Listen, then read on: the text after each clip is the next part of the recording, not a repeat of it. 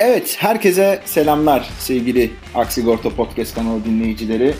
Aksigorta dijital tasarım düşüncesi süreci Pro kapsamında yürütmekte olduğumuz podcast serimize devam ediyoruz. Artık yavaş yavaş sonlara yaklaşıyoruz. Ekiplerimiz şu anda Demo Day sunumlarını yapmak üzere hazırlanıyorlar aslında bugünlerde. Ve son iki bölümde de onları konuk alacağız. Bakalım bu süreçte neler yaşamışlar, ne gibi deneyimler edindiler, neler kazandılar, ne gibi zorluklarla karşılaştılar.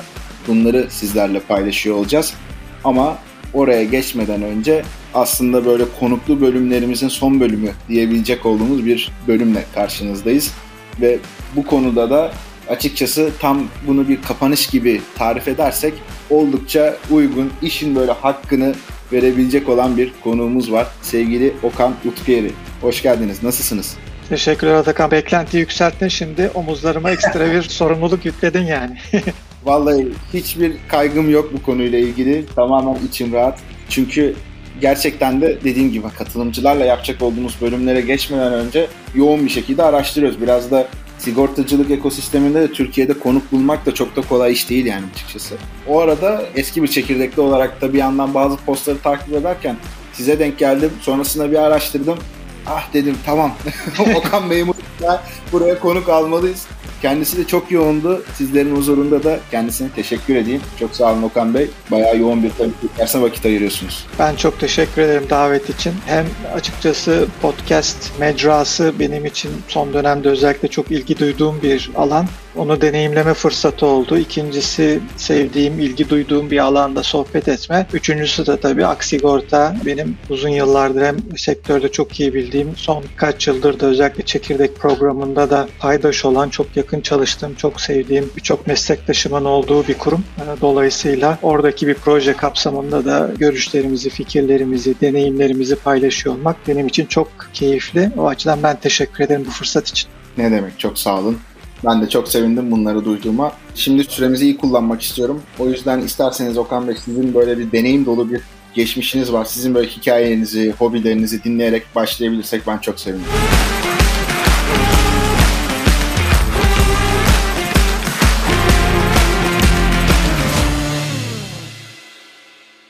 Benim bu arada okanotkuyeri.com isimli bir kişisel web sitem var. Orada aslında ben hikayeleri çok önemsiyorum ve seviyorum. O açıdan hikaye tadında yazılmış bir yaşam hikayem var. Ondan şöyle bir iki dakikada hemen önemli alıntılar, önemli başlıkları özetleyeyim sigorta sektöründe işte 30 yılı devirdik sayılır. Bunun da çok önemli bölümü aslında tam zamanlı beyaz yaka olarak sigorta şirketleri çatısı altında geçti. Bir 25 yıl kadarlık bir bölümü. Ben aslında kariyerimi hızlı e, ilerledim. Üniversite sonrası iyi bir eğitim fırsatı yakaladım. Ziraat Bankası Bankacılık Okulu bünyesinde yurt dışı CIA vardır. Chartered Insurance Institute. Oradan bir programa katılıp sonra sektörü tercih ettim sigortacılığı. Kariyerim de hızlı gelişti. 31 yaşında genel müdür oldum. Oldukça genç bir yaşta. 99 yılında küçük ölçekli bir şirkette önemli bir deneyimdi. 2001 krizini vesaire yaşadık. 5 yıllık orada bir genel müdürlük deneyiminden sonra artık daha farklı bir kulvar değişikliğine ihtiyacım vardı. 2 yılı sigorta şirketleri birliği bünyesinde geçirdim. Bu da bana çok ciddi bir deneyim kazandı. Sektörün genelinde ne olup ne bitiyor, düzenleyici kamu otoriteyle ilişkiler, şirketler, farklı sektör paydaşlarını tanıma fırsatı buldum. Sonrasında da garanti sigortanın genel müdür olarak tekrar şirketler e, tarafına geri döndüm. Garanti sigorta işte bir satın alım sürecini başlattık. Ondan sonra Hollandalı bir grup satın aldı ve bugünkü ismi olan Yureco'ya marka değişimini ve kültürel değişim sürecini yönettik. Bir 8 yılda oranın genel müdür ya da daha havalı ismiyle CEO görevini üstlendikten sonra ve 2014 yılında artık tam zamanlı beyaz yaka çalışmaya son verdim. Yarı zamanlı sektörde gene bir takım görevlerim devam ediyor ama bir taraftan da vakti vaktimin çok önemli bölümünü son 6-7 yıldır startup ekosistemi içinde geçiriyorum. Ve önce biraz anlamak, tanımak, öğrenmekle geçti. Bir çevre network oluşturmakla geçti. Birçok etkinliğe katıldım.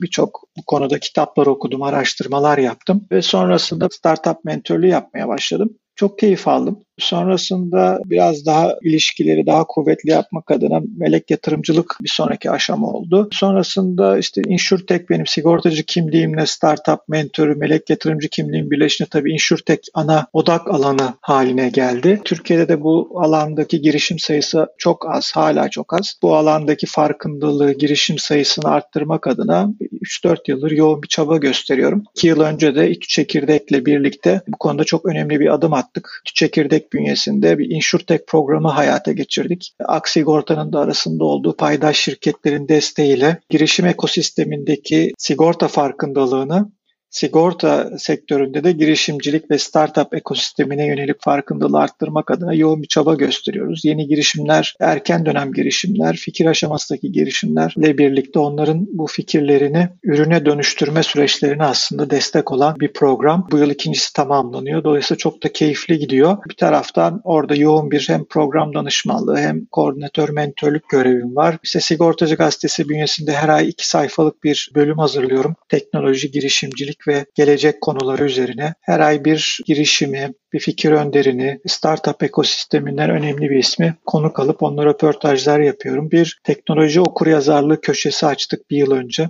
her ay bir konuyu konuk bir yazarın kaleminden ele alıyoruz. O da çok güzel gidiyor. Bir de haberlere geliyoruz. Böyle iki sayfalık dolu dolu bir aslında bölüm hazırlıyorum bu aylık sektör dergisinde. O da benim için son derece keyifli. Bir taraftan da yazmayı çok seviyorum. Şirketten ayrıldığım dönemde Eureko Sigorta'dan genel müdürlük görevini bıraktığım dönemde yazmaya daha fazla vakit ayırıyordum. Bir blog açmıştım. O blog çatısı altında düzenli yazmaya başladım. Fakat daha sonra yoğun tempo içine girince biraz ihmal ettim. Şimdi tekrar oraya geri dönmeyi arzu ediyorum. 2022 planım içerisinde tekrar yazmaya başlamak var. Bir taraftan da aslında yazıyla birlikte insanlar artık daha çok dinleyerek, izleyerek merak ettiklerini öğrenmeye, anlamaya, takip etmeye çalışıyor. Dolayısıyla sadece blog yazıları değil, daha farklı mecralar üzerinde de işte bu YouTube olabilir, podcast kanalları olabilir. İzleme ve dinleme fırsatları sağlayacak şekilde de önümüzdeki yıllarda biraz daha aktif olmayı arzu ediyorum. Yeni nesil teknolojileri çok yakın takip etmeye çalışıyorum. Özellikle ilgi alanlarım yapay zeka, blockchain, telematik alanı, otomotiv sektörüyle kesişen otomotiv sektörü özellikle çok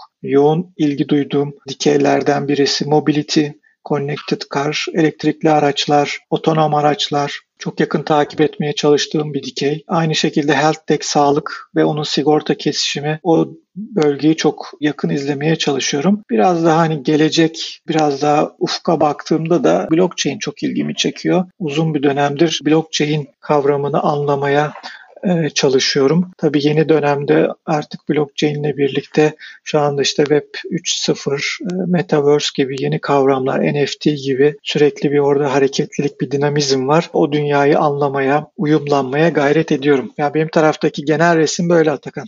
Yani dinleyiciler sanıyorum ki biraz önce başlangıçta yaptığım açıklamayla ilgili bana oldukça hak verecektir.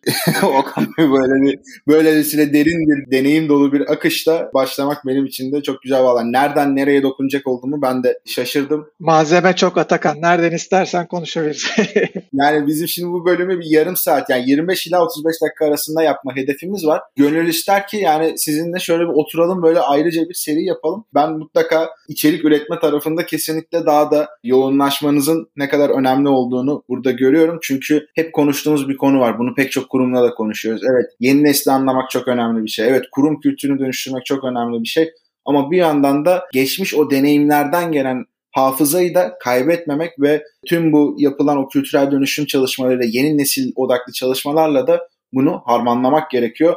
Dolayısıyla sizlerin bu deneyimleri aktararak kişileri besleyecek olması da işi böyle çok çok değerli bir hale getiriyor. O yüzden çok çok önemli bence. Orada tabii şunu da söylemem lazım Atakan. Bu dediklerin hepsine %100 katılıyorum ama bir taraftan da aslında bu süreçte ben şunu gördüm. Öğrenmek bitmeyen bir yolculuk. Özellikle bugünün dünyasında bilgiye ulaşabileceğiniz kaynak ve fırsatlar o kadar fazla ki öğrenme kısmı tabii ki mesela startuplarla mentörlük ilişkisi içinde olurken evet ben de onlarla deneyimlerimi, bugüne kadarki kazanımlarımı paylaşmaya gayret ediyorum. Ama bir taraftan da ben onlardan çok şey öğreniyorum. Dolayısıyla aslında beni de zinde tutan, fit tutan, geleceğe uyumlanma sürecinde e, hakikaten yolda tutan bir süreç bu. Çok öğreniyorum ve çok da keyif alıyorum. Belki de o keyif ve merak kısmı zaten işi canlı tutan, dinamik tutan tarafta o sanıyorum. Tabii ki kesinlikle katılıyorum. Yani öğrenmenin mutlaka bir işteş olan bir tarafı var ve karşılıklı olduğu zaman birbirini çok daha besleyen, böyle katlayan, verim daha verimli hale getiren bir yapı oluşturuyor. Aynen. Burada şimdi aslında bir akışımız var ama orada şunu merak ettim. 2014 yılında tam zamanlı o kurumsal kariyeri bıraktınız ve işte ondan sonrasında da bir noktada girişimlerle de daha yakın bir temas kurmaya başladınız ve melek yatırımcılığa kadar da gittiğiniz şu anda da oldukça değer yaratan bir programı koordine ettiğiniz gibi bir deneyim söz konusu burada. Bu geçiş nasıl oldu? Yani onu bir merak ettim. Yani sonuçta şey olmamıştır. Bir sabah uyandım ve evet ben artık girişimlerle beraber çalışmak istiyorum şeklinde olmamıştır. Mutlaka bir altyapısı vardır ama bunu tetikleyen bir nedenleri, o atmosferi bir merak ettim açıkçası. Ben şeye çok inanıyorum Atakan. Yani o PET, İngilizce PET dedikleri o yol, akış kavramına çok inanıyorum. Yani doğru noktalarda, doğru kendinizi yönlendirdiğinizde keyif aldığınız, mutlu hissettiğiniz o akış sizi iyi bir yere doğru sürüklüyor. Yani ben de kurumsal hayatın içerisindeyken bir genel müdür olarak 8 yıllık son şirket Eureko deneyimimde birçok inovatif projede çalıştık. Birçok şeyde denedik. Bazıları başarılı oldu, bazıları fail etti. Aslında an daha sonra startuplarla çalışınca başarısızlığın da aslında ne kadar kıymetli olduğunu gördüm ve o yüzden çok keyif aldım. Ayrıldıktan sonra da aslında biraz daha benim koçluk bir taraftan da ondan çok bahsetmedik. Podcast'in belki kapsamına girmediği için ama ben aynı zamanda şirketten ayrılmadan önce profesyonel koçluk, egzekutif koçluk eğitimlerine gittim. Sertifikamı aldım ve profesyonel koçluk da yapıyor. Hala da yapıyorum. Dolayısıyla aslında birazcık o tarafa da ağırlık vermek niyetindeydim. Ama startup dünyasının içine girip tanıdıkça, öğrendikçe orası beni kendine içine çekti. Ben şey diyorum bu virüs bulaştı mı bir kere vücuda o virüsü bir daha vücuttan çıkarmak çok kolay olmuyor. Biraz benim için öyle oldu. Çok da keyif aldım ve doğal bir akış oldu ve karşıma çok yani dediğim gibi o akışın getirdiği doğal bir şekilde çok güzel e, benim için önümde çok önemli pencereler açan insanlarla tanıştım. İşte Ömer abiyle tanıştım. Ömer Erkmen'le o dönemde benim bu alanda ustam diye her zaman her yerde gururla söylediğim bir kişidir. Sevgili Ömer abi, girişimcilerin Ömer abisi. Onunla tanıştık. İşte Mentor Efekt gibi oluşum ilk dönemleriydi. Onun içerisinde yüksek etkili mentörlük oluşturmak üzere yine benim gibi kurumsal hayatta genel müdürlük yapmış ama artık daha insana dokunan, teknolojiye, geleceğe dokunan işler yapmak isteyen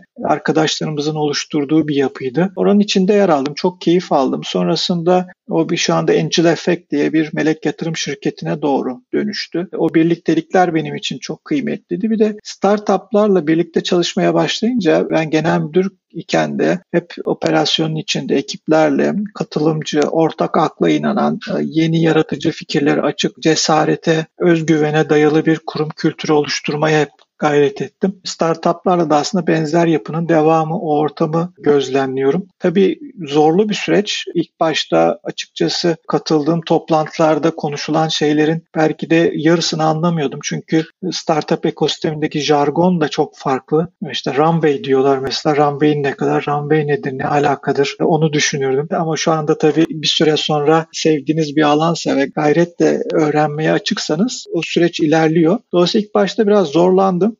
samimi olmak gerekirse bir de kurumsal hayatın kaslarıyla girişimcilik dünyasının kasları çok farklı. E, o açıdan bakıldığında çok aşırı kolay bir geçiş oldu desem yalan olur. Ama herhalde benim genel müdürlüğü bırakmadan önceki özellikle son 4-5 yılki bütün o hazırlığımın yaptığım çalışmaların bir yansıması olarak çok da büyük bir şeyle karşılaşmadan uyum sürecini atlattım diyebilirim. Ve sonrasında çok keyif aldım. Ekosistem de tabii Türkiye'de çok büyük de değil. Onun da altını çizmek lazım. E işte baktığın zaman zaman hızlandırma programları, kuluçka programları, melek yatırım ağları, VC'ler vesaire. Evet gitgide büyüyen bir ekosistem ama öyle çok atla deve bir yapıdan da bahsetmiyoruz. Dolayısıyla doğru kişilerle tanışıp doğru işler yaptığında, sağlıklı adımlar attığında aslında hızlı bir şekilde ekosistem içerisinde belli bir konuma ve belli bir çevreye ulaşmak da mümkün. Bu açıdan da ben bunu hızlı başardığımı inanıyorum. Çünkü çok dediğim gibi doğru insanlarla tanışmış olmak yolun başında sanıyorum bana çok büyük bir fayda sağlıyor sağladı. Bir de keyif almanın getirdiği o enerji herhalde canlı tuttu.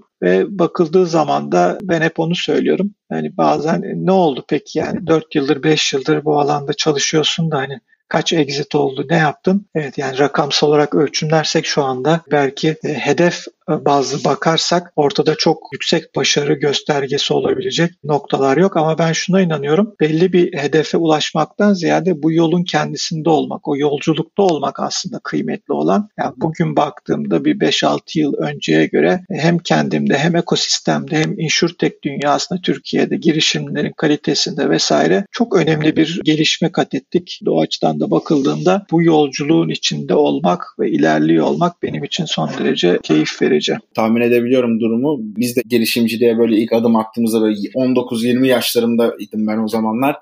Gerçekten hem mentorlarımızdan hem de işte böyle daha deneyimli girişimci arkadaşlardan duymuş olduğumuz terimler falan bizi böyle şok ediyordu. Ama ondan sonra da çok hızlı kolay bir şekilde aslında alışıyorsun. Birazcık pratik ve takip istiyor. Birazcık da araştırmayla beraber olabiliyor. Bu arada işin şey tarafı da var Okan Bey. Yani hani yolu yürümek kesinlikle o kısmı ben de %100 katılıyorum. Ama bir de işte yatırımcılık tarafından eğer bakılıyorsa ki ülkemizde her şey günün sonunda böyle ne kadar kazandığınla ölçülüyor büyük oranda maalesef. Bugünlerde de zaten garip bir dönemden geçiyoruz açıkçası. Yatırımcılığın kendisinde de şöyle bir durum olduğunu burada da bir tekrar edelim. Yani siz de onu onaylayacaksınızdır diye tahmin ediyorum. İşte 10 tane girişime yatırım yaptığın zaman bundan zaten 7 tanesinin batmasını işte iki tanesinin o portföyü kurtarmasını, geri kalan bir tanesinin de orada o North Star gibi işte o parlamayı yapan, parayı kazandıran girişim olması beklenir ve 4 ila 5 yıl hani ilk yatırımınızı bundan 5 yıl önce yaptığınızı varsaysak, her şeyin de mükemmel bir senaryoya gittiğini varsaysak zaten melek yatırımcılar da ortalama 4 ila 6 yıl, maksimum 8 yıl içerisinde o şirketten exit ederler aslında o ritmin içerisinde daha tam yeni girmiş durumda. O da gayet doğal yani o yüzden. Şimdi tabii %100 katılıyorum söylediklerine. Biliyorsun bu yatırım tarafında erken seviye oldukça risk artıyor. Return de artıyor, evet. geri dönüş de artıyor ama risk de artıyor. Dolayısıyla erken seviye, biz genelde erken seviye girişimlere yatırım yapıyoruz. Orada tabii önemli bir kriter, melek yatırımcılığa niyetlenen herkese onu da tavsiye ediyoruz. Mümkün olduğu ölçüde sayıyı arttırmak yani ideali aslında bunun 20-25 yatırım yapmak. Çünkü erken dönemde başarısızlık oranı tabii ki daha yüksek ama bu 20 girişim içerisinde senin de belirttiğin gibi 2-3-4 tane başarılı girişim ve bir exit olduğunda da zaten onun toplamda çok farklı bir noktaya doğru getiriyor. VC'ler, girişim sermaye şirketleri tabii onlar bir çıt daha ileri aşamada devreye giriyorlar. Onların o açıdan risk faktörü biraz daha düşük ama tabii değerleme ve şey açısından farklı. Yani bu tabii niye bu alana ilgi gösteriyorsun da bir aslında arkasında o niyet kısmı çok önemli. Tabii ki finansal bir yatırım sonuçta bu ama esas daha kıymetli olan aslında burada o melek yatırımcı olduğun zaman en kritik, en ihtiyaç duyduğu anda bir girişimciye sen de bunu deneyimlemişsin. Can suyu olarak çok önemli bir katkı yapıyorsunuz ve o yolculukta aslında bir ciddi bir yol arkadaşlığı, kader arkadaşlığı yapıyorsunuz. Dolayısıyla kurumsal dünyanın içinde olup da işi gücü bırakıp girişimciliğe soyunma şansı olmayan, böyle fırsatı olmayan kişilerin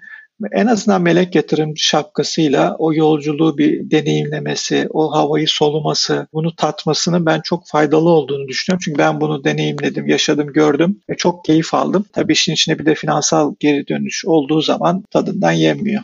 Evet kesinlikle. Valla girişimcilikle ilgili böyle genel konularla ilgili baya güzel keyifli bir sohbet oldu. Biraz da böyle işin sigortacılık tarafına doğru hatta şu insurtech diyelim oraya doğru bir geçiş yapmak istiyorum. Birkaç tane soruyu birleştirip soracağım Okan Bey. Siz nasıl zaten onu toparlayıp devam ettirirsiniz diye düşünüyorum. Açıkçası halen daha insurtech'in ne olduğu, bunun nasıl bir dünya olduğu, bu alandaki gelişmeler, bu nasıl bir pazar? Büyüyor mu, küçülüyor mu? Ne gibi fırsatlar var? Kurumlar olayı büyük ölçekli kurumlar. Olaya karşı olaylara nasıl yaklaşıyorlar? Girişimler ne seviyede? Bu alanda girişim kurum işbirlikleri nasıl gibi böyle girişimcilik dünyasını anlatabilir misiniz diye ana başlığı sunduğum altında da bir sürü böyle alt başlıkla pek çok soru sorduğum bir soru setim var. Süper. Şimdi ben genelde tabii bu alanda işte böyle bu tarz konuşma, podcast'tir, seminer, webinarlar olduğunda ilk genelde yaptığım şey aslında tanımı netleştirmek. Yani insurtech nedir, ne değildir? Orada bir kafa karışıklığı var. Tabii farklı görüşler var ama ben hani Okan olarak insurtech'i şöyle tanımlıyorum. E, sigorta değer zinciri dediğimiz pazarlama, satış, underwriting, hasar operasyonunu e, içine koyduğumuz sigorta değer zincirinin bir veya birden farklı halkalarına dokunan inovatif, yeni nesil iş modellerine ve teknolojilere dayalı çözümler sunan startup girişimlerin oluşturduğu ekosistem diye tabir ediyorum ben insurtech dediğimiz kavramı. Dolayısıyla işin özünde aslında bir startup ekosistemi var, girişimler var ve tabii şirketler, kurumsal oyuncular da bu ekosistemin parçası, önemli bir parçası farklı şapkalarla. Dolayısıyla olay böyle ve inanılmaz hareketli ve son derece de cazip bir aslında ekosistemden bahsediyoruz global ölçekte. Türkiye'de emekleme döneminde diyoruz ama globalde çok hızlı, çok dinamik. Şu anda 3000'in üzerinde insurtech girişim var dünya genelinde ve geçen yıl işte 7 milyar doların üzerinde bir yatırım yapıldı bu girişimlere. Halka arzlar artık başladı. İşte Lemonade önemli bu alanda popüler bir isim. Biraz hype etkisi de var. Halka açıldı. Root halka açıldı. Böyle birkaç tane çok başarılı halka açılma da gerçekleşti ve çok da iyi gidiyorlar. Dolayısıyla çok cazip ilginin, yatırım ilgisinin yüksek olduğu, dinamizmin yüksek olduğu bir ekosistemden bahsediyoruz. Niye böyle peki? Çünkü sigorta dediğimiz meslek dalı aslında hayatın içindeki birçok farklı alana dokunan çok geniş bir yelpazede ürün hizmetler sunan bir meslek dalı. Yani oto sigortaları diyorsunuz otomotivle, sağlık diyorsunuz bütün sağlık endüstrisiyle, seyahat sigortaları, nakliyat bütün o lojistik sektörünü ilgilendiriyor. İşte uçak havada uçan uçaktan uzaya atılan roket marketten e, yeni yapılan bir yol inşaatından ya aklınıza gelebilecek her şeyin içinde sigorta var. Bunlar aslında her bir sektörde olan teknoloji ve yeni iş modellerine dayalı gelişmeler sigortacılığı da doğal olarak onun içine doğru sokuyor. Müşteri tabi alışkanlıkları değişiyor, müşteriye ulaşım yöntemleri, kanallar değişiyor. Dolayısıyla sigorta sektörünün yeni yüzü diyebileceğimiz insurtech ekosistemi aslında inanılmaz bir potansiyele sahip ve çok hızlı büyüyor. Çok da hızlı gelişiyor ve aynı zamanda teknoloji şirketleri de bu alana çok ilgi duyuyor. Bugün işte Amazon'lar, Google'lar, Alibabalar hepsi bir şekilde sigorta sektörünün içerisinde olmaya gayret ediyorlar. İşte Tesla elektrik elektrikli araçlarda önemli bir oyuncu. O da sigortacılığı öğrenmeye çalışıyor. Kendi sigorta ürünlerini çıkarmaya çalışıyor. E, sağlık dikeyinde gene benzer şekilde uygulamalar var ve bu da aslında bütün sistemi canlı tutuyor. Biz sigortacılar olarak aslında ne kadar kıymetli bir alanda faaliyet gösterdiğimizin çok farkında değiliz. Ama global ölçekteki hareketliliğe baktığımda ben bunu çok net bir şekilde görebiliyorum. Ve bir taraftan da tabii şu anda konuştuğumuz bütün yeni nesil teknolojilerin hepsi istisnasız hepsi sigortacılığı çok yakından birebir ilgilendiriyor işte yapay zekası, IoT'si, Big Data'sı, telematik e, giyilebilir teknoloji, akıllı şehirler, akıllı araçlar, aklınıza gelebilecek her şey blockchain, sigortacılığı birebir çok yakından ilgilendiriyor. O açıdan da bakıldığında aslında inanılmaz dinamik bir dünyadan bahsediyoruz. Çok başarılı, güzel örnekleri de var. Tabii şunu da hep tartışıyoruz. Belki onu da soracaksın. Sen sormadan ben belki biraz daha ön alıp proaktif yanıtlayayım. Birçok sektör disrupt oldu biliyorsun biliyorsun yani sektördeki iş yapış şekilleri kökten değişime uğradı. Sigortacılık hala çok geleneksel şekilde işlemeye devam ediyor. Yani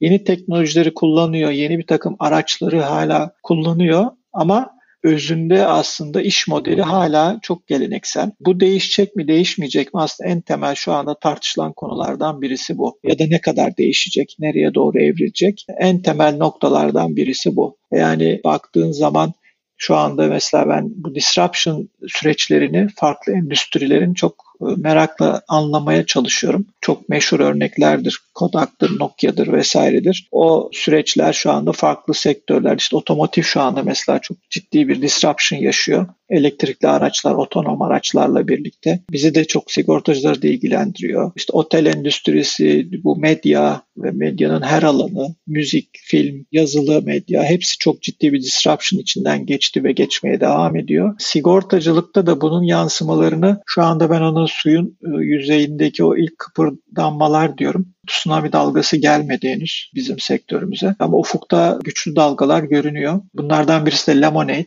Çok önemli bir oyuncu. Öncelikle konut sigortası, sonra hayvan, evcil hayvan sigortası gibi biraz daha küçük, butik, niş ürün gruplarında deneyimledi. Çok başarılı oldu. Çok başarılı bir halka açılma yaptı. Çok ciddi bir finansal kaynağa erişti ve şu anda otomotiv sektörüne giriyor. Oto sigortası ürünlerini tanıttı Lemonade e, geçen haftalarda. Bu çok önemli bir gelişmeydi ve Amerika'da gene önemli bir oyuncu Metromile'ı satın aldı e, otosigortası alanındaki önemli bir oyuncudur Metromile. Onu satın aldı ve çok hızlı bir şekilde geliyor. Cebinde inanılmaz finansal kaynak var çünkü halka açılmayla çok ciddi bir nakite kavuştu. Bir taraftan da yeni nesil teknolojiler özellikle yapay zekayı, davranış ekonomisini çok iyi analiz eden, çok iyi uygulayan bir iş modeline sahipler, operasyonel modele sahipler. Mesela ben onları o açıdan çok önemsiyorum. Başarılı oldukları takdirde eminim onların arkasından birçok oyuncu gelecek. Bir diğer çok önemli önemli. Benim takip ettiğim belki dinleyicilerimiz için de paylaşmakta fayda olabilir. Çin'de Zongan isimli bir dijital şirket var. Onu da mesela mutlaka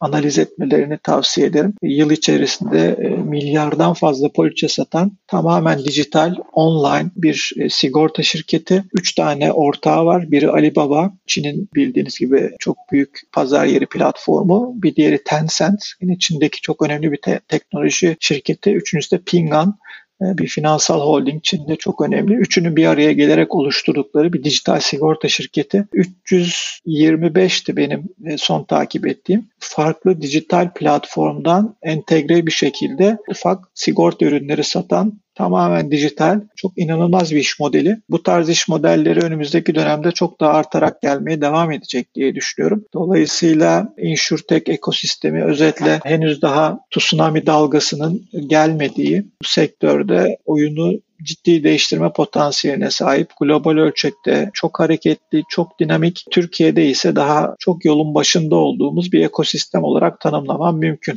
Anladım. Valla ilk baştaki InsurTech tanımlamasından tutun da bu en sondaki kapanışa kadar gayet güzel, ayrıntılı, derinlikli bir açıklama oldu. Hatta en sonda da tam böyle gitmek istediğim bir nokta ile ilgili güzel bir pas attınız. Teşekkür ederim onun için de. Buranın daha böyle çok gelişmeye açık olduğu ile ilgili. Bir yandan şunu söyleyeyim bölümün de sonuna doğru geliyoruz. Böyle son tavsiyeler gibi oluyor ama oldukça önemli. Bu insurtech alanına odaklanmak isteyen buralarda hem ülkemizde hem de global ölçekte başarılı olmak isteyen girişimci adaylarına kurum içinden veya kurum dışından neler önerirsiniz? Özellikle biz burada tasarım odaklı düşünceyle ilgili süreçlerin içerisinde sizin de bildiğiniz gibi problem odaklı olmaya oldukça önem veriyoruz. Dolayısıyla bu alanda en böyle odaklanılması gereken, çözüme kavuşması gereken problemler nelerdir diyelim ve şöyle bir genel olarak tavsiyelerinizi alıp yavaş yavaş kapanışa doğru geçelim. Tabii çok hızlıca paylaşmaya çalışayım. Bu tabii sorduğun soru kolay gibi görünmekle birlikte bayağı üzerinde belki ayrı bir program yapabileceğimiz bir, bir konu. Çünkü geleneksel dedik ya biraz önce sektörün iş modeli onun getirdiği tabii birçok acı noktası var. Hala geleneksel çalışmanın getirdiği doğal yansıması olan sektörün önünde çok ciddi acı noktaları var. Çözülmesi gereken ve bunlar için de girişimcilere kesinlikle ihtiyaç var. Girişimciler için önce birkaç şey söyleyeyim. Yani birincisi e, bu sigortacılığı anlamak anlamak önemli. Dolayısıyla mutlaka bu alan bilgisi, İngilizce domain bilgisi diye tabir edebileceğimiz şey çok önemli. Dolayısıyla içeride ekip içinde ya da işte mentor, danışma üyesi vesaire kısmı bu alanı bilen birilerinin desteğini almak o açıdan son derece faydalı ve biraz sektörü anlayıp sahip oldukları aslında belki başka sektörlerde çözdükleri problemlere benzer problemleri burada çok hızlı bir şekilde çözüp başarıya doğru gidebilirler. Çünkü çok ciddi dediğim gibi fırsat pencereleri var.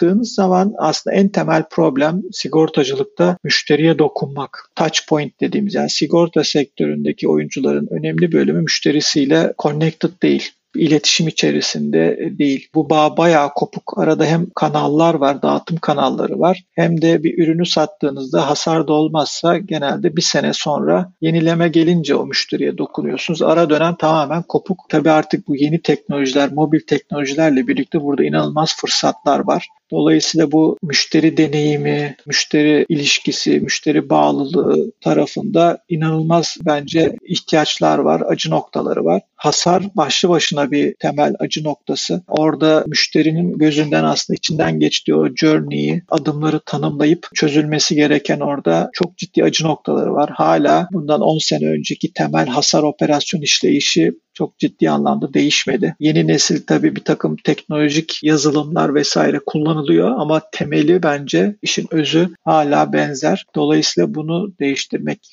çok kritik. Müşteriyi anlamak çok önemli. Genelde sigorta şirketleri ürün bazlı yapılarla çalışıyorlar. Bir ürünü yapıp o ürünü kime satarız, nereden, hangi kanalla satarız, kaç liraya satarız, fiyatlama, underwriting bu tarafa daha çok düşünen bir sektör ama aslında müşterinin neye ihtiyacı var? Müşteri ne bekliyor? Bu soruyu iyi anlayıp yanıtlarını müşteri odaklı, customer centric dediğimiz o yapıya kasa kavuşmak inanılmaz kıymetli sigorta sektörü için. Bir de tabii şu anda çok önemli kavramlar gündemde. İşte beyond insurance dediğimiz aslında sektördeki oyuncuların sigorta dışı bir takım müşterinin o anki ihtiyaçlarına dokunan çözümler de sunabiliyor olması. Bu kavramı çok konuşuyoruz. Sigortacılığın ötesine geçen aslında belki bir takım hizmetleri de biliyor olmak. Ekosistem ve platform iş modellerini çok konuşuyoruz. Orası bence gene orada çok ciddi ihtiyaçlar var. O açık sigortacılık, open insurance çok şu anda önemli bir alan. Sektördeki oyuncular hala bu alanda yolun başında diyebiliriz. Genelde silo bazlı kendi core sistemleriyle çalışan yapılar var. Halbuki platform biz business'a gitmek için bu açık sistemlere geçiş gerekiyor ve burada da girişimciler için çok çok önemli bir oyun alanı olduğunu düşünüyorum. Bir de tabii yeni nesil ürünlere ihtiyacımız var. Bizim ürünlerimizin çok çok önemli bölümü klasik bir yıllık belki 50 yıldır değişmeyen standart hepimizin bildiği o çok geleneksel ürünler ama müşterinin ihtiyaçlarına yönelik daha kısa vadeli on demand dediğimiz anlık ihtiyaç anında alınabilen tarzda daha yeni nesil ürünleri müşteri ihtiyaçlarına dokunan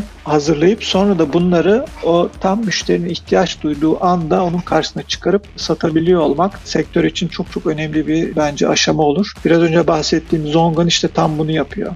Yani işte internetten evinize bir televizyon aldığınızda oraya entegre zaten çalışıyor. 320 küsür dediğim gibi dijital platforma entegre. Hemen sizin karşınızda işte farklı sigorta yolda başına gelirse bu televizyonun bir şey sigortalamak istemez. Garanti süresini uzatmak istemez, ister misiniz vesaire vesaire gibi ürünlerle o anda ya da seyahat için uçak bileti aldığınızda hemen onun yanında size sigorta ürünlerini sunuyor vesaire vesaire. Aslında bu tarz böyle yeni ürün türleri, yeni transaction bazı satış modelleri müşteriye dokunan ve hepsinin de bunların müşterinin ihtiyaçlarını karşılayan şekilde tasarlayıp müşteri deneyimine göre hayata geçirebiliyor olmak herhalde sektörün önümüzdeki dönemde en çok konuşacağı ve üzerinde e, çözüm arayışında olacağı ana konu başlıkları olacak diye düşünüyorum. Bilmiyorum kısa soruna biraz uzun bir yanıt verdim galiba Atakan. Olur mu? Hayır. Teşekkür ediyorum. Hem kendi adıma hem de dinleyicilerimiz adına. Sağ olun, var olun. Ben çok teşekkür ederim Atakan fırsat için. Ne zaman isterseniz seve seve yeni sohbetlerde sizle birlikte olmaktan büyük keyif duyuyorum. Çok sağ olun. Görüşmek üzere. Görüşmek üzere.